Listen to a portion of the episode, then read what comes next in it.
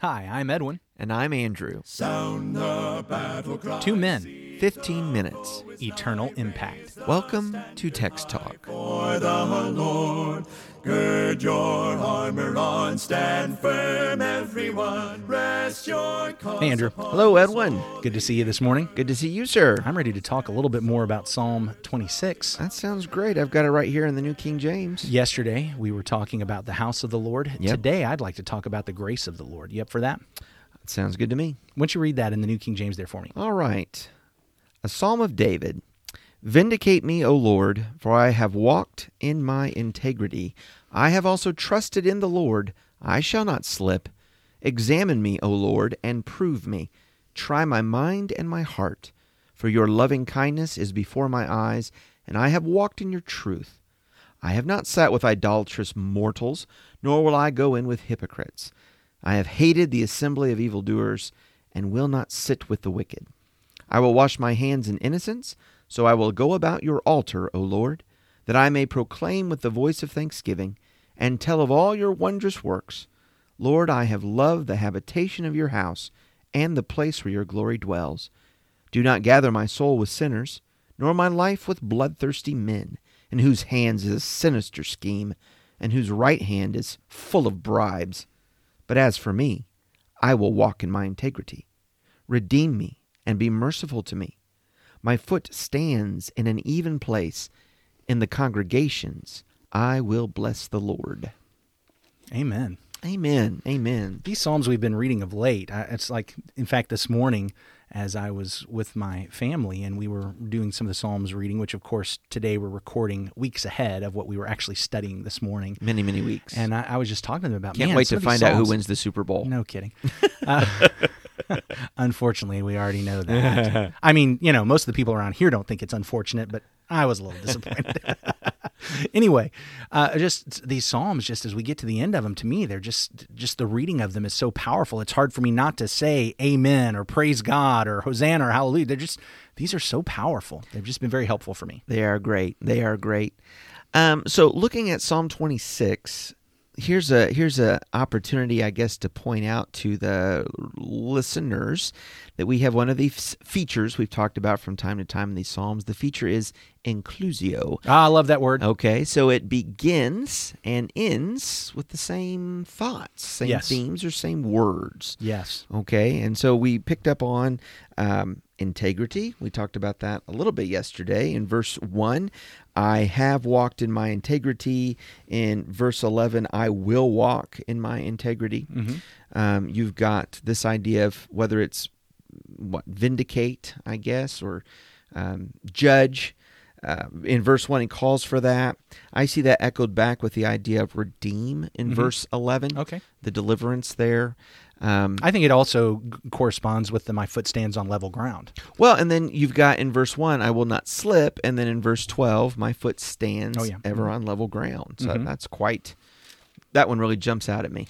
I think the other thing here, and this one's not as obvious because, uh, like, the integrity inclusio is obvious because it's the same word. Right. And it's easy to see the not slip and level ground because those concepts are so Right there with your- parallel. with your standing. But the part of the inclusio that's easier to miss is verse 3 Mm-hmm. with verse 11. For your steadfast love is before my eyes, and I walk in your faithfulness. And in verse 11, be gracious to me, or as the New King James said, be merciful, to me. merciful to me. Now, the reason why this one is not quite as obvious is because the words themselves are not parallel, and it doesn't necessarily give us the parallel picture. But what we actually do is have a parallel reference mm-hmm, mm-hmm. there in verse 3 and in verse 11 when it talks about the steadfast love and faithfulness, and then it talks about the graciousness or mercifulness. Those are references back to Exodus 34, verses 6 and 7, where God declares his name. Okay. And God, of course, as he descends and he passes by Moses, and he says to him, The Lord, the Lord, a God merciful and gracious, Yes, slow to anger, right. abounding in steadfast love and faithfulness, Mm-hmm. forgiving iniquity, transgression, and sin. And abounding in steadfast love to the thousandth generation, depending on the translation. Sometimes uh, some translations just say to thousands.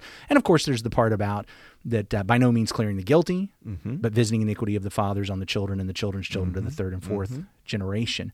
But what we have is this inclusio, this parentheses, if you will, this bookend at the beginning, at the end, that brings up this reference back to God's nature, God's declaration of who He is. And I think that's really important for us to understand this psalm. Well, it is. And so let's drill down then on He is gracious or He is merciful there in His name. And we're kind of beginning with that and, and, and ending with that also.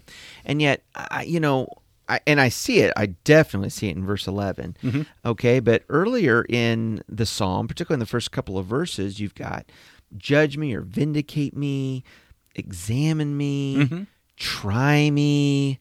Um, we can trust in God's goodness that He'll be merciful towards us in these things, but those words I don't often associate with grace. I, those sound more like the challenges Yeah. in my walk of faith. on the surface, as we read through that, if we're not reading slowly and carefully, what we might hear from that is David saying, Look at me, I've been good enough to dwell in your house. And So, put me to the test. me, put me to the it." Mm. test, and you will see. I have been everything I am supposed to be. Try me, prove me, test me. And But you, you know, even when you say that, that sounds like a kind of arrogance that doesn't sound like David. the, the so number one, the arrogance doesn't sound like David, and number two, we know David, Right, right. Yeah, I mean, may, you know, of course, we could probably pull that whole. Well, this may have been written earlier, um, and of course, if it's written when I said I thought it was written, it would have been before his major sins, but not before he sinned. You know, Yeah. there's other psalms that highlight. Look, everybody sins, so so th- that kind of leads us back to okay, what is going on here? Mm-hmm. And here's what I think we need to recognize th- this connection between the Psalms. I was actually talking to somebody the other day who said they had heard about our podcast and they kind of wanted to start listening, but they noticed we were on Psalm 24, 25 at the time when, when I was talking to them. And they said, "But boy, that seems like a lot to go through to catch up. And what I highlighted was, oh, you don't have to do that. I mean, if you want to, that's great. I, I think Psalms 1 through 25 have been wonderful. I think you probably want to listen to them if you have time. But the great thing about the Psalms is each psalm is its own literary unit. So when we're talking about each psalm each each new week, we're it's like starting over. Yeah. And so that's great. However, as we've been going through this conversation, we've said it before, and I have no doubt we'll keep saying it as we keep going through these Psalms. I am noticing more than ever before, like series and connections and and building. And I think we're seeing that here. We mentioned it yesterday. Psalm 23 ends with, I will dwell in the house of the Lord forever. Forever, yeah. Psalm 24 basically asks the question, but who gets to dwell in the house of the Mm-hmm. Lord? And then in last week's Psalm, Psalm 25, the it was this anticipated objection. Yeah, but I've already blown that. Mm-hmm. If, if Psalm 24 says, I get to dwell in the house of the Lord when I have pure hands and an innocent heart, a clean heart, but I've I've already defiled my hands. So, oh, it's good that you have a merciful God. And do you mm-hmm. remember the argument that was made? The argument was basically made out of Exodus 34, 6 and 7. Mm-hmm. Because of what we learn in Exodus chapter 34, verses 6 and 7, we remember that we serve a merciful, gracious God who has made a covenant with his people, and his mm-hmm. covenant says, I will forgive you. I will forgive sins and iniquities and transgressions. And so, because I forgive sins and iniquities and transgressions, you can still climb up my holy hill. You can ascend to my holy house and you can dwell with me in my holy mansion, is what God is saying. And so then we get to Psalm 26, and David is claiming, I'm one of those people. But his claim is not, I'm one of those people because I'm so amazing. I'm one of those people because I have walked according to what? Mm-hmm. Your steadfast love. Yeah. And notice, not my faithfulness, your faithfulness. And this, now some folks would say, yeah, but that word's actually truth. Well, it is interpreted that way and translated that some that way in some contexts.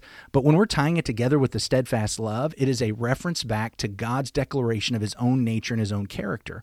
And what David is saying is, I am one of these people who is one of your covenant people who has walked according to your steadfast love and your faithful faithfulness. I am surrendering to your covenant. Mm-hmm. I am following you and I am relying on your steadfast love and faithfulness. And so it ends with be Yeah, gracious. Yeah. Certainly, he makes that declaration that I've been walking with you and pursuing your love and your steadfast love and graciousness. Um, in contrast with verse 4, I've not sat down with the idolatrous. I'm not going in with the hypocrites. Yeah. It is about God. It is about His nature. It is about His way, and ultimately His grace Yeah, it's not a de- declared in His name. it's not a de- and I know I, I- obviously time's getting away from us. We'll have to talk about the integrity aspect of it in another conversation. Um, he, he's not declaring moral perfection. No. He's declaring that he's able to do this because of the grace of God. In fact, I, I think if we go back to Psalm 5, I think it is, uh, he talks about the fact that it is by his steadfast love that he gets to enter the house of God. And so I think that's very, very important uh, for us to recognize as well. But here's one of the things before we just wrap up today that I think is important for us to recognize. You you actually asked earlier about this prove, try, and test. Yeah. And that does not sound very gracious. Mm-hmm. And and I think this is one of those places where we have to I have to. Maybe I shouldn't sweep with a broad broom here. I have to shift my outlook on life and my outlook on what is positive and what is negative. God's word will do that to us Yeah. if we'll let it. so a lot of times when we hear prove, try, and test, we think of tests in the sense like we took tests in high school. yeah. We're gonna, you know, we're gonna make you sit down and you're gonna put all these answers on the page, and I'm gonna see how good you are. Mm-hmm. And there is some aspect of this testing and proving that is the idea of I'm going to do some things to find out what is there.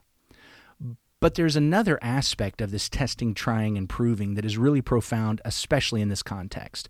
And that is, is that it's like the refiner's fire, the mm-hmm. smelter who takes the gold, puts it in the crucible, sets fire beneath it, melts it, and the dross rises to the top.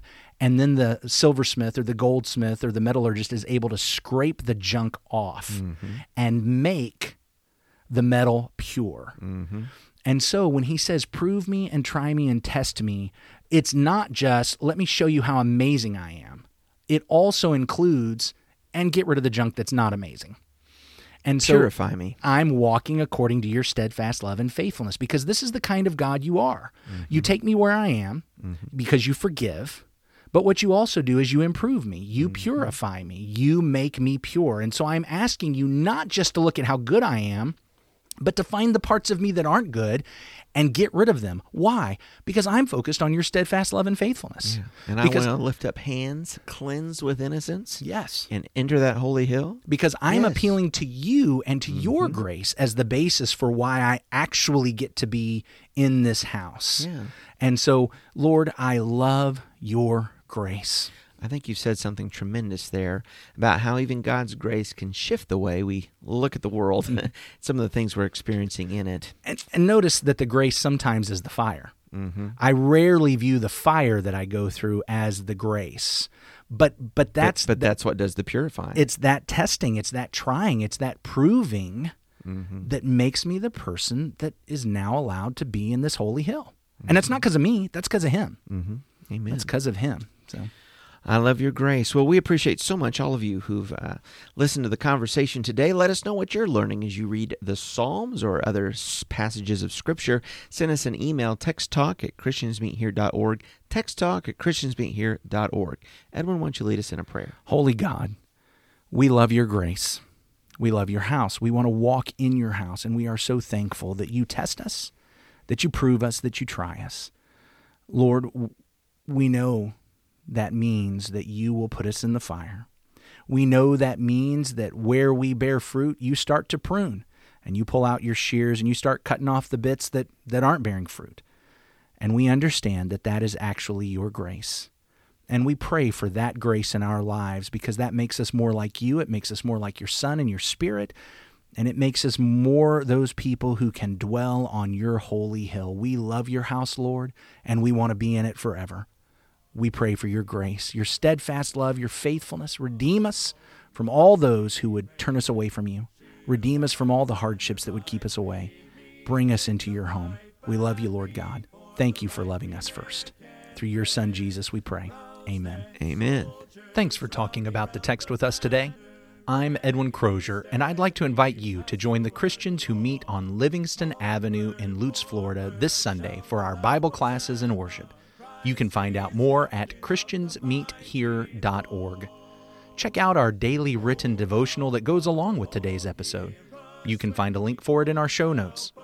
Michael Eldridge sang all four parts of our theme song. You can get more from him at acapeldridge.com. Please remember to subscribe, rate, and review Text Talk in your favorite podcast app so others can find it and learn about it more easily. Have a fantastic day. Steady, pass the word along.